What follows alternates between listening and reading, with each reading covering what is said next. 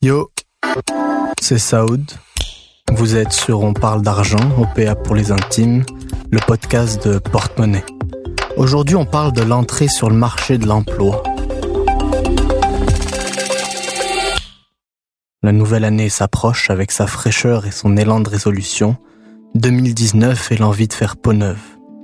On se dit, de l'énergie dans l'âme, c'est un nouveau moi qui se lance là-bas, dans la société face aux embûches contre les vents d'incertitude et les marées d'humeur fébrile. On resigne un contrat avec le temps. Les gens, vous, moi, les autres, nous attendons que se renouvelle le cycle des jours pour donner un sens à nos aspirations. Mais comment croire en ces promesses? Les choses bougent mais rien ne change, pas encore. La fraîcheur s'étiole bien vite sous les effets de serre du réchauffement climatique, la consommation divise les comptes et les esprits, la surproduction fonce sans limite avec ses forages, sa déforestation pour creuser le fioul de sa croissance insensée. On cherche l'équilibre et la sérénité au milieu d'un rythme effréné qui nous mène, nous malmène. Pour certains d'entre nous, l'année passée fut charnière, entrée dans le monde du travail, celui qui est une rupture et un lien, une responsabilité et un égarement. Nous y sommes pour de bon, tant bien que mal. Les effrayés crieront chacun sa merde, mais euh, seul on n'y arrive pas. Seul le souffle se couple et la voix se tait. La seule issue est dans la coopération, l'effort collectif avec les autres, les coéquipiers, vers un commun objectif. Pour cet épisode, nous sommes donc une équipe devant le micro pour parler de l'entrée dans le monde adulte. L'équipe de porte-monnaie donc. Camille, Michael, François et moi, Saoud, on parle d'argent. C'est parti. Moi, c'est François. Je suis un producteur de contenu pour Porte-Monnaie. Euh, je suis l'éditeur senior en chef, pas du tout un titre inventé, euh, pour les vidéos de co-format, euh, selon mon euh, boss et mentor Michael. Euh, je suis assis à la gauche de Saoud et je suis un des trois mousquetaires du début de Porte-Monnaie à la création de la marque. Quand j'ai fini mon bac en journalisme, il y a deux ans, je pensais être le prochain Charles Disser. Finalement, je me ramasse à écrire des articles pour économiser. Je m'en viens, je m'en viens, Charles. Inquiète pas.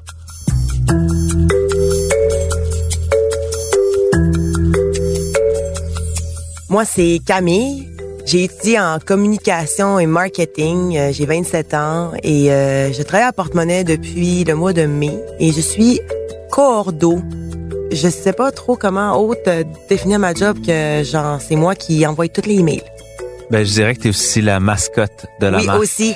Aussi, mais non, pour vrai, j'ai une super belle job. Euh, je m'occupe euh, de la relation avec les clients, puis à l'interne. C'est le fun, puis... euh, Puis on met ta là. face dans des vidéos aussi des fois. Ouais, oui. Ben je sais pas qu'est-ce que je vais faire de ma vie. J'avais aucune idée qu'est-ce que j'allais faire de ma vie euh, dans mon bac. Puis j'ai toujours aucune idée de ce que je vais faire de ma vie. Je fais ce que je fais en ce moment là, puis on verra, euh, on verra ce qui se passe. Mais à date, je suis bien où est-ce que je suis.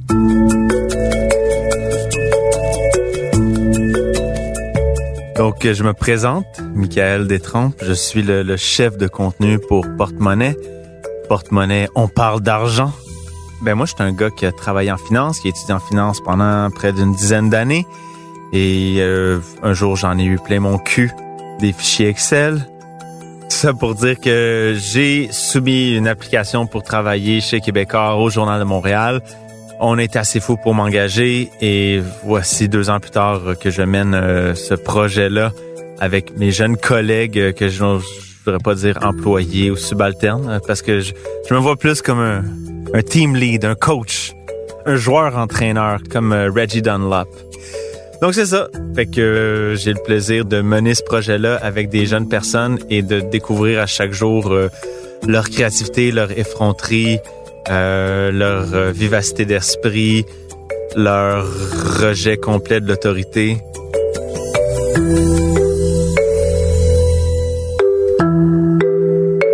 Ok.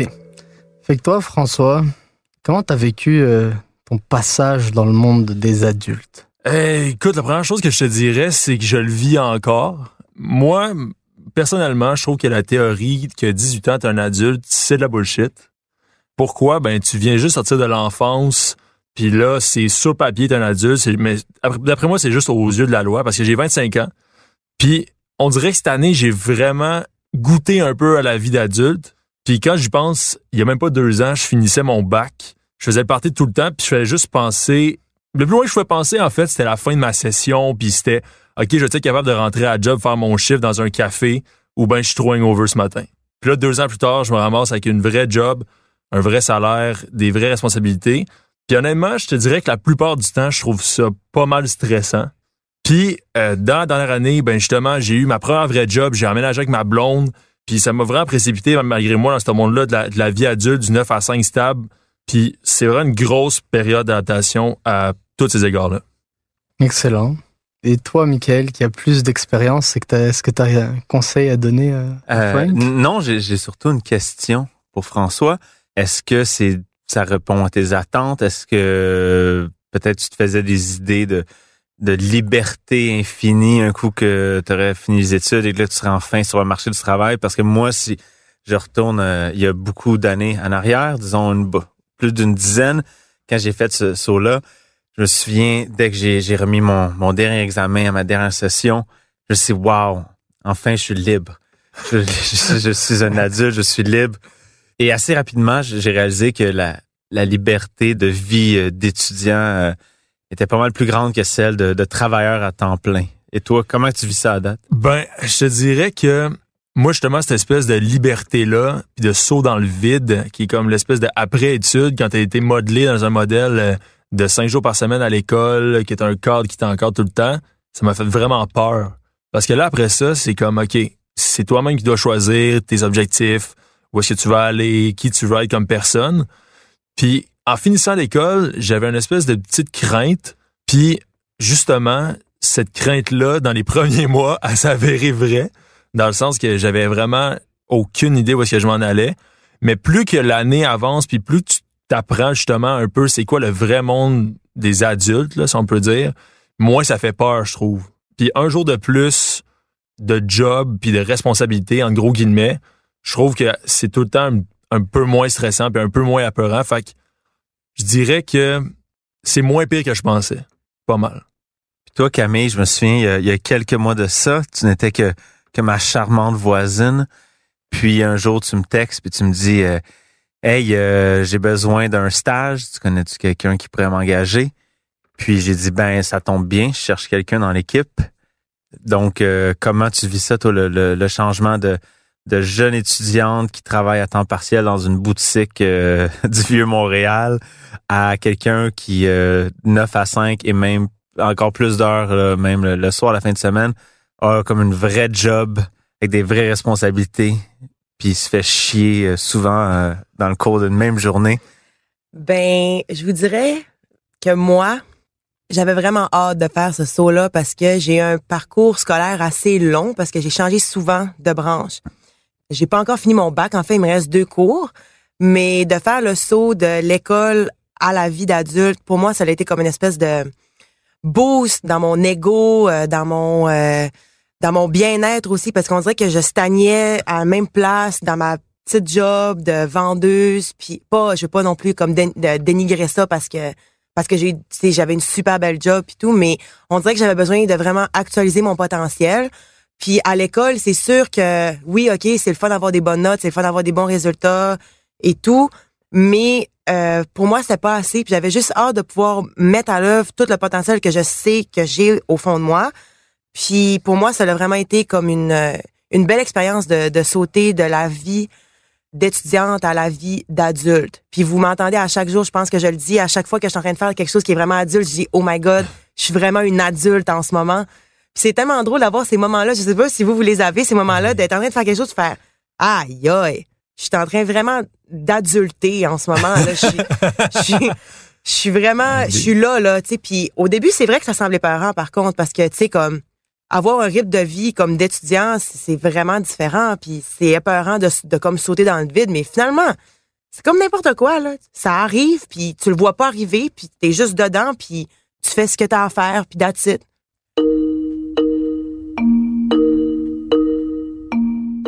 Et toi, Saoud, euh, jeune homme qui était venu euh, passer une entrevue pour travailler en média avec un costard, ce, qui, détonnait de, la plupart des gens qui arrivent ici en jeans et t-shirts. Comment tu vis ça, euh, être passé d'un étudiant du HEC à un travailleur à temps plein? Bah, je me suis d'abord je me suis vite fait à l'uniforme vu que j'ai mon hoodie et mon petit jean et mes chaussures. Il y a une phrase que, que, que tu dis souvent, Michael, et que j'aime beaucoup, c'est que dans le monde des adultes, chaque semaine est une fin de session. C'est vrai. Ça, man, j'ai entendu plusieurs fois et effectivement, c'est vrai. Pour préciser ce que je veux dire aussi par ça, quand je dis euh, un coup qu'on, comme je dis moi, c'est ça que j'ai réalisé il y a plusieurs années quand je passais d'étudiant à travers temps plein, c'est que la fin de session, quand tu es à l'université, c'est une fin d'étape. Après ça, tu peux dire, bon, j'ai des résultats concrets que je peux voir euh, noter. Et je peux ensuite dire, bon, je recommence à zéro. Tandis que dans la plupart des, des professions, la plupart des métiers, ben à chaque semaine, euh, il y a pas à la fin de la semaine quelqu'un qui arrive et dit, bon, voici, tu as eu un A ici, un B ici, un C plus ici et un A moins ici.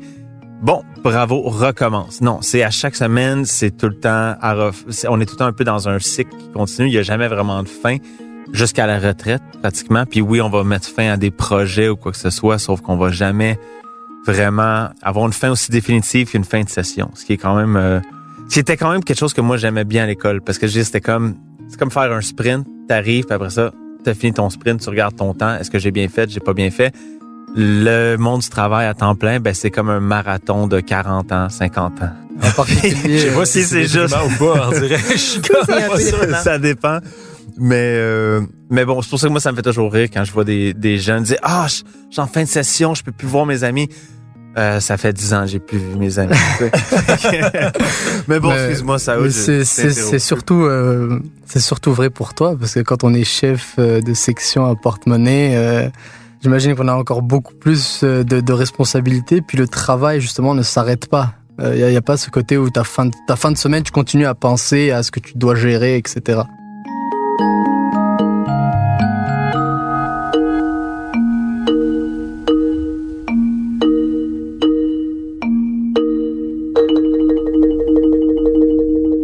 Moi, mon passage dans le monde des adultes, j'ai l'impression qu'il s'est fait en deux fois. Il s'est fait très tôt d'abord quand je suis venu à Montréal. Parce que je suis parti de Tunisie et là j'arrive ici où j'ai plus euh, mes repères. Et là, c'est une rupture. Et ce type de rupture, c'est en même temps un nouveau départ. Donc tu es obligé de te responsabiliser, euh, tu es obligé de faire face à des épreuves que, auxquelles t'as pas l'habitude de faire face. Et après, tu acceptes ça, tu grandis, tu continues. Et après, tu évolues, tu continues à évoluer. Et puis moi, après, ce que j'ai trouvé assez simple, c'est de prendre le rythme de l'université. Ce qu'on disait depuis tout à l'heure, là, c'est c'est un chemin qui est très bien prescrit. Tu continues. Il y, y a un groupe qui a le même rythme que toi. Vous continuez. L'université, c'est un peu une ligne droite vers le diplôme. Tu sais où ça se finit. Tu peux te perdre un peu, mais après, tu te retrouves vite. Puis le passage dans le monde adulte, c'est le moment où le chemin cesse d'être tracé. Et, et juste après mon diplôme, moi, j'ai un peu vécu comme un, un creux. Genre, je me suis dit, OK, où est-ce que je vais maintenant? Mm. Surtout que je, moi, j'ai fait des études en finance. Puis là, je me retrouve à Cube Radio, fait que tu comprends que c'était pas vraiment euh, mon domaine de prédilection à la base. Et, et donc, j'ai l'impression qu'au départ, c'est difficile, mais après, tu reprends comme un rythme solide. Et euh, une fois que t'es dedans, ça va. J'ai l'impression. Mais je trouve que tu soulèves un bon point, le fait que la, ligne n'est plus tracée. Puis je crois que c'est quelque chose qui est de plus en plus vrai, parce que si on, regarde, là, il y a peut-être 20, 30, 40, 50 ans, tu sortais euh, de l'école, que ce soit l'université ou de ton cours classique euh, chez nos grands-parents, tu rentrais dans une entreprise et si t'étais bon, tu montais les échelons, puis à ta retraite, bon, ben t'étais rendu directeur, puis tout était beau. Maintenant, euh, il n'y a plus personne qui va faire 40 ans, euh, même entreprise ici. Ça fait déjà euh, pratiquement un an que vous êtes ici. Vous allez faire peut-être quoi? Deux ans, trois ans, quatre ans? Je veux dire, il n'y a plus personne qui fait euh, 15 ans dans la même entreprise, du moins c'est très, très rare. Vous, euh, est-ce que justement vous êtes déjà seté un peu sur cette idée-là que vous allez devoir passer votre vie ou que vous allez peut-être passer votre vie de, de passer d'un emploi à l'autre, de peut-être changer de carrière euh, dans quelques années? Euh, C'est quelque chose auquel vous avez pensé? Oui, moi j'y pense vraiment souvent parce que on dirait que c'est normal pour moi ça. Parce qu'on dirait que en tant que personne, tu tu changes constamment là, tout au long de ta vie, t'es jamais vraiment la même personne. Tu sais, moi j'ai 27 ans, j'étais pas la même personne il y a 5 ans là. Je serai pas la même personne dans 5 ans non plus Puis je pense que plus tu vieillis, plus tes intérêts changent aussi. Tu te découvres des, surtout en travaillant, tu te découvres des aptitudes. Puis des fois, c'est juste normal que tu trouves d'autres choses à quelque part d'autre qui va te permettre de développer cette attitude-là que, mettons, dans ta compagnie que tu as là, il l'a pas, tu sais. Je pense que c'est, la vie, tu en constant développement. Puis c'est ça, moi, dans ma tête, ça a toujours été comme ça. Depuis que je suis rentrée en com, je le sais que je vais sûrement faire plein de places. Parce que c'est comme ça. Puis toi, François, t'es un gars qui étudie en journalisme. Ouais. Est-ce que tu vas être un journaliste jusqu'à tes vieux jours ou dans ta tête, c'est, c'est possible de, de bifurquer? Moi, j'ai vécu plein de, de, de cassures euh, à ce niveau-là, je te dirais, depuis le début de mon bac. Euh, moi, j'ai deux parents qui ont fait des carrières de prof pendant 30 quelques années. Ils ont jamais changé de, de profession. Puis on dirait que pour moi, dans ma tête, c'était normal, ça. Puis là, je suis rentré dans un milieu que j'ai découvert vraiment instable, constamment en changement. Faut tout le temps que tu t'adaptes. Puis justement, tu sais jamais qu'est-ce qui t'attend euh, le lendemain matin. Puis j'ai comme réalisé que finalement, avoir un parcours de 30 ans à la même place, faire le même métier dans cette branche de métier-là, c'est pas vraiment réaliste. Puis ça, je réalise de plus en plus justement dans, dans cette année là, de, qui se déroule en ce moment, vu que c'est comme un premier vrai job dans un, un média. Puis je te dirais que ça fait un peu peur. Ça fait peur surtout au début.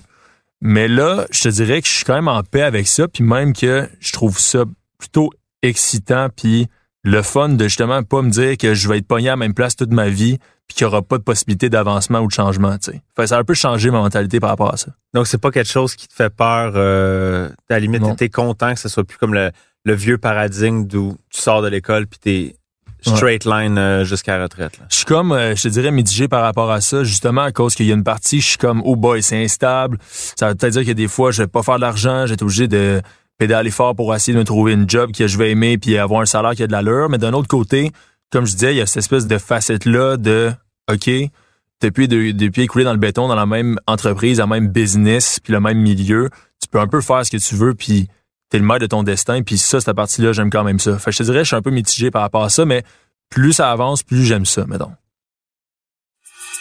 Moi, j'aimerais un peu nuancer ça, dans le sens où je pense que dans la vie de quelqu'un, la stabilité, c'est super important. Là, on est jeune, donc c'est sûr qu'il faut qu'on ait des expériences, il faut qu'on puisse voir le monde différemment, euh, d'expérience en expérience. Mais arriver à un moment où tu dois comme bâtir une famille, créer des attaches, etc. Je pense que le, le fait d'avoir quelque chose de stable sur laquelle tu peux compter, et qui reste là longtemps, ça te donne une assurance qui te permet après d'investir de l'énergie autre part. Et cette autre part-là, ça va être euh, les enfants, les voyages, de la culture, j'en sais rien, mais la stabilité permet d'atteindre ça. Quand on est instable, on est un peu dans l'incertitude. Et euh, je pense qu'il faut avoir un minimum de, de, stabilité, arriver à un certain point. Donc, euh, je sais pas. Moi, pour ma part... Euh, je te l'accorde, mais est-ce que vraiment c'est quelque chose de possible, puis je dirais même qui est, dans notre contrôle? Si on regarde la façon que les, entreprises fonctionnent, la façon que l'économie fonctionne. Tu peux te lever demain matin, il y a une relocalisation si tu travailles dans le milieu manufacturier. Tu peux te réveiller demain matin puis euh, on ferme un journal si tu es euh, dans le milieu des médias. Donc c'est là que je me dis que vous êtes peut-être une des la génération qui va être appelée le plus souvent à changer de métier, changer de carrière. La stabilité, oui, c'est une bonne chose. C'est juste là, excusez-moi, je vais, je vais faire le pessimiste mais je sais pas à quel point ça va être une décision ou un choix que vous allez pouvoir prendre. Des fois, il va falloir prendre les devants. C'est le conseil, je dis, soyez prête, jeune personne, à changer puis à bouger, parce que sinon, ça va bouger autour de vous. La sagesse incarnée qui parle. Ça m'arrive. ça m'arrive. La sagesse du quatuor. Mais pour moi, ce que je trouve, en fait, c'est que justement, des fois, je, je un peu du noir avec cette espèce d'aspect-là d'instabilité, de milieu tellement instable, tellement mouvant sous plusieurs égards. Mais je me rends compte que, au final, on est dans un milieu qui ça bouge tellement qu'il y a toujours des opportunités. Fait que c'est comme une stabilité qui va se créer sur l'instabilité, j'ai l'impression. Puis ça, c'est vraiment un modèle qui est assez nouveau. Puis tu sais, on en voit là, du monde qui ont travaillé, qui ont des familles, euh, ils ont des enfants, tout ça. Puis ils ont eu 4, 5, 6 jobs des fois, puis ils ont 30, 32 ans. Euh, tu sais, puis tout va bien. C'est juste que c'est sûr que si tu perds ta job à cause d'une restructuration ou quelque chose comme ça, ben c'est un peu inquiétant, mais pour l'avoir vu, puis je suis rendu conscient de ça, je pense que c'est quand même relativement facile de garder cette espèce de stabilité-là, vu que le milieu, en ce moment, est constamment émergent puis en mouvance? Ben, moi, j'aimerais ça parler de, quelque chose. Vu que vous êtes des, jeunes personnes, nouveaux sur le, marché du travail, je sais pas si vous savez, mais on, on bitch beaucoup sur vous, les milléniaux. Euh, ah surtout en milieu de travail. On a mm-hmm. beaucoup de reproches à vous faire. Vous mm-hmm. les avez peut-être déjà entendus. Mm-hmm. Vous avez de la misère avec l'autorité. Vous avez de la misère avec les horaires. Vous avez de la misère avec, je sais pas, plein de choses. Vous les savez sûrement plus que moi, les choses qu'on vous reproche. Est-ce que vous croyez que c'est vrai? Euh, est-ce qu'il y en a qui sont peut-être plus vrais que d'autres? Ben, est-ce que vous êtes, est-ce que, est-ce que c'est vrai que vous êtes dur à manager? Moi, est-ce que vous pensez que vous êtes dur à manager? non, mais moi, je pense que non. En fait, moi, une des, une des choses qui me fascine euh, du monde des adultes, c'est euh, l'espèce de, je sais pas comment expliquer ça, comme le, le masque peut-être que tout le monde a, genre de respecter l'autorité, puis euh, euh, être à l'heure.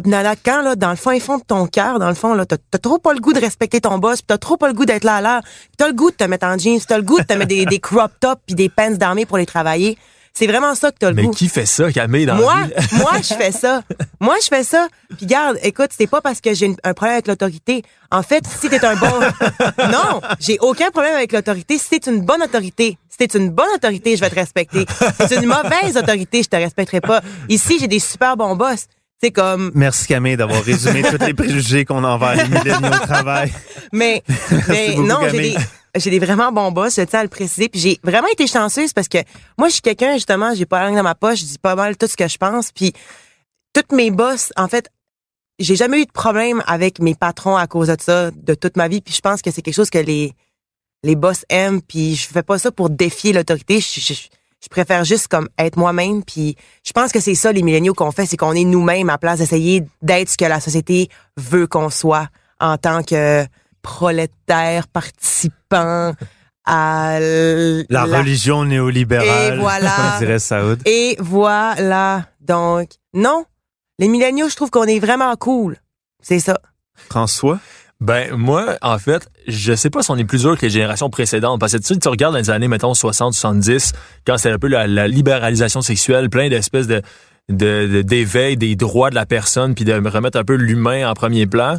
Euh, je sais pas, dans ce temps-là, ça va pas être facile à manager du tout non plus, puis ça va être un espèce de changement de paradigme assez intense aussi. Juste que nous, on a tellement été dans une espèce de, là, ça va faire cliché un peu, mais l'ère des réseaux sociaux, puis l'ère de comme mon opinion vaut euh, autant que l'opinion d'un expert ou que tout le monde, qu'on est comme habitué d'être mis en valeur, puis de dire, toi, là, qu'est-ce qui est important pour toi, là? Qu'est-ce que toi t'en penses? Qu'est-ce que toi tu veux?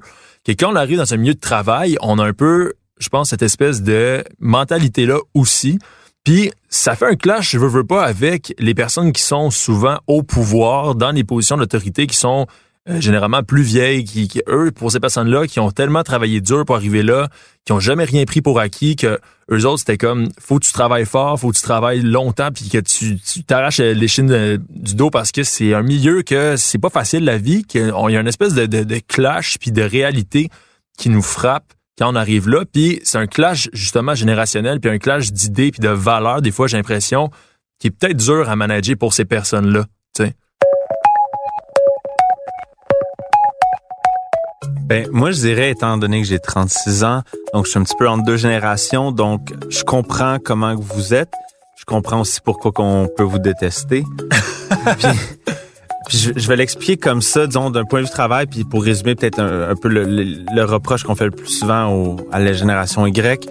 C'est vrai que d'un point de vue euh, managérial, d'un point de vue directive, d'un point de vue bossé des gens, vous êtes pas des personnes qui sont faciles à bosser, qui sont le fun à bosser. C'est pas agréable, vous bosser.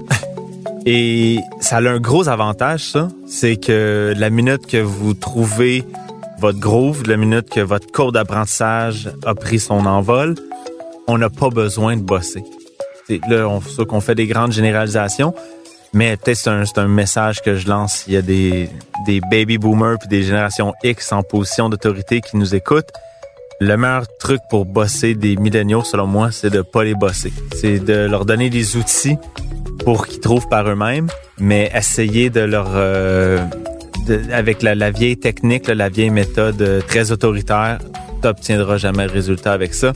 Puis nous, bon, on se le cachera pas au début. Du, au début, on a eu peut-être des petits clashs parce que justement, il fallait vous donner des bases, tout ça. Mais d'un autre côté, c'était dur de trouver le bon ton pour pas trop euh, choquer vos petits sentiments, choses comme ça. Mais justement, j'ai l'impression qu'après quelques mois, à un moment donné, j'ai eu un déclic de faire, où j'ai réalisé, wow, ok, j'ai plus besoin de les faire chier, j'ai plus besoin de leur tomber sa tomate. Puis ça va tellement bien depuis ce temps-là. Puis peut-être vous me corrigerez si, si j'ai tort. C'est vrai, t'as as raison, Michael. C'est très poétique ce que tu viens de dire. Mais moi, mettons, j'ai une question pour toi qui est justement en deux chaises, en deux générations. Est-ce que tu as l'impression, toi, que tu le prenais mieux justement que notre génération quand tu faisais bosser comme ça? Définitivement.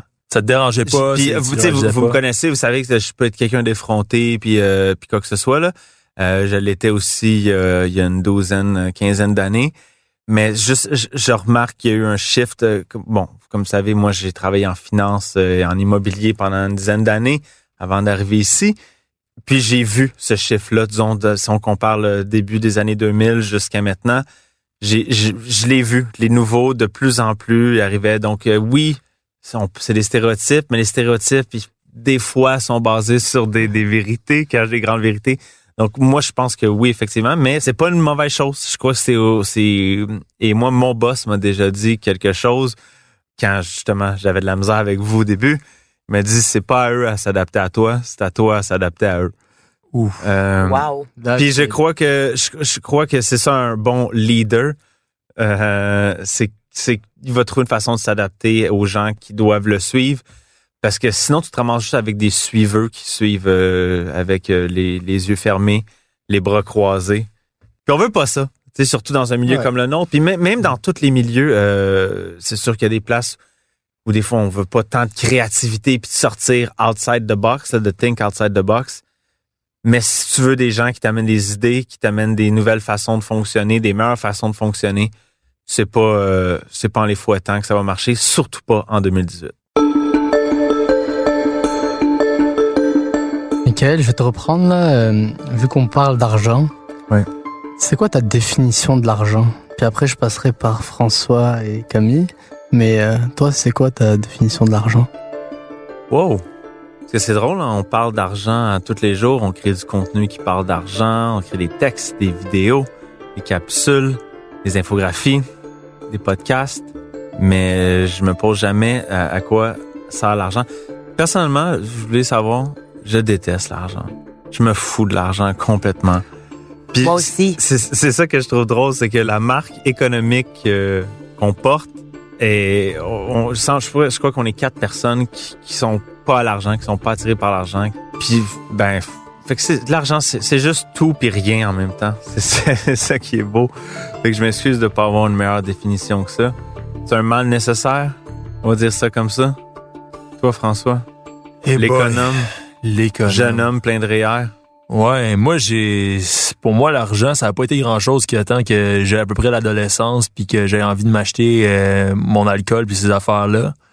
Fait que je dirais que d'un côté c'est une source c'est une forme de pouvoir, mais d'un autre côté je dirais que c'est pas quelque chose à quoi j'a- j'accorde beaucoup d'importance, ce qui est assez paradoxal, je m'en rends compte. Mais une chose que j'ai appris avec l'argent, c'est que ça concerne tout le monde puis que ça gouverne le monde. Fait que c'est important à parler pareil.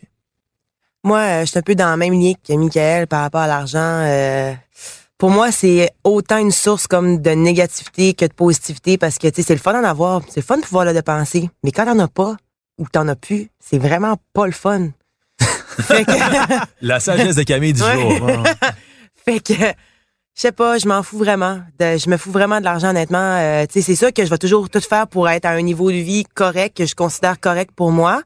Mais ma- mon but dans la vie, c'est pas d'en accumuler le plus possible, puis comme d'en avoir. euh, c'est mon rêve, c'est pas de devenir comme multimillionnaire. Quoi que ça serait le fun, ça serait le fun. Mais c'est pas, euh, je vais pas comme enligner toutes mes actions pour que ça arrive, mettons. Je vais répondre à ma propre question. On dit souvent que euh, l'argent est un bon serviteur mais un très mauvais maître. Et c'est un peu la philosophie qui m'a guidé euh, dans la vie à travers d'abord ma famille et l'éducation que j'ai eue. Et j'ai l'impression que je continue à voir l'argent comme un moyen. Et ça, c'est logique. Il faut en parler, il faut le connaître parce que euh, Généralement, quand on n'a pas le souci de l'argent, c'est qu'on en a assez. Mais le voir comme une fin en soi est ce que je trouve euh, peut-être être le, drame de, l'époque qu'on vit, euh, milléniaux, euh, génération X ou baby boomers, c'est qu'on le voit un peu en, en tant qu'une fin et il faudrait qu'on le voit comme un moyen nécessaire, un mal nécessaire certes, mais seulement un moyen.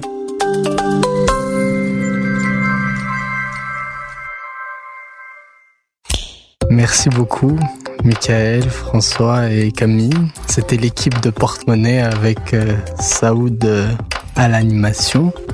Merci à Bastien Gagnon La France à la réalisation, à Philippe Seguin au montage. Une production Cube Radio. À la prochaine.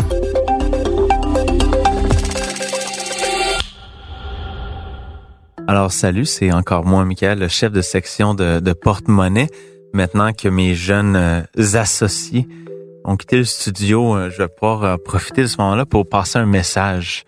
Donc, pour 2019, Camille, qui a été, qui est venue solidifier bien les choses dans l'équipe, puis aussi qui nous a permis de d'en rire un bon coup.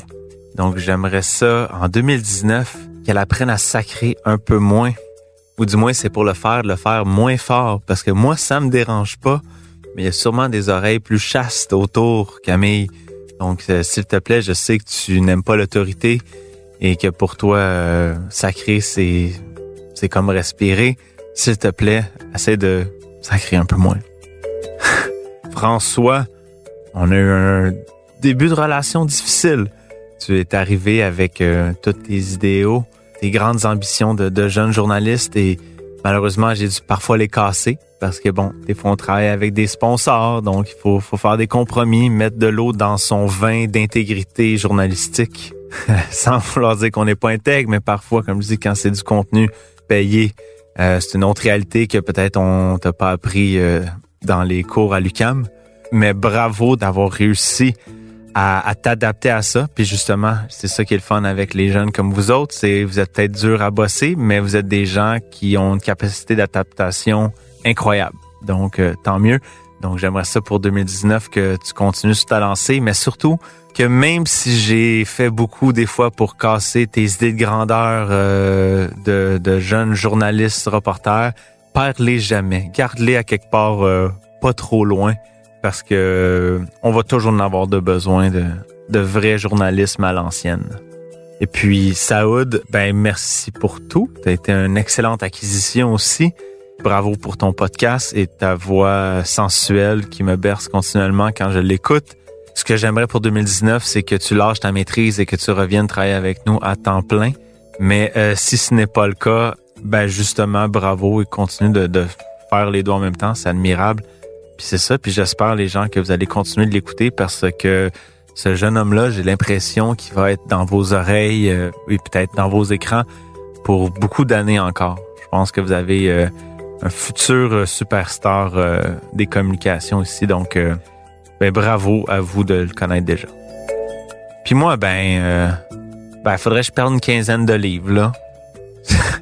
je suis rendu là dans ma vie, là. C'est ça qu'on me souhaite, là. On me souhaite plus comme de, des développements de carrière, quoi que ce soit. Juste de perdre une quinzaine de livres, ça serait bien en masse. C'est tout. Merci.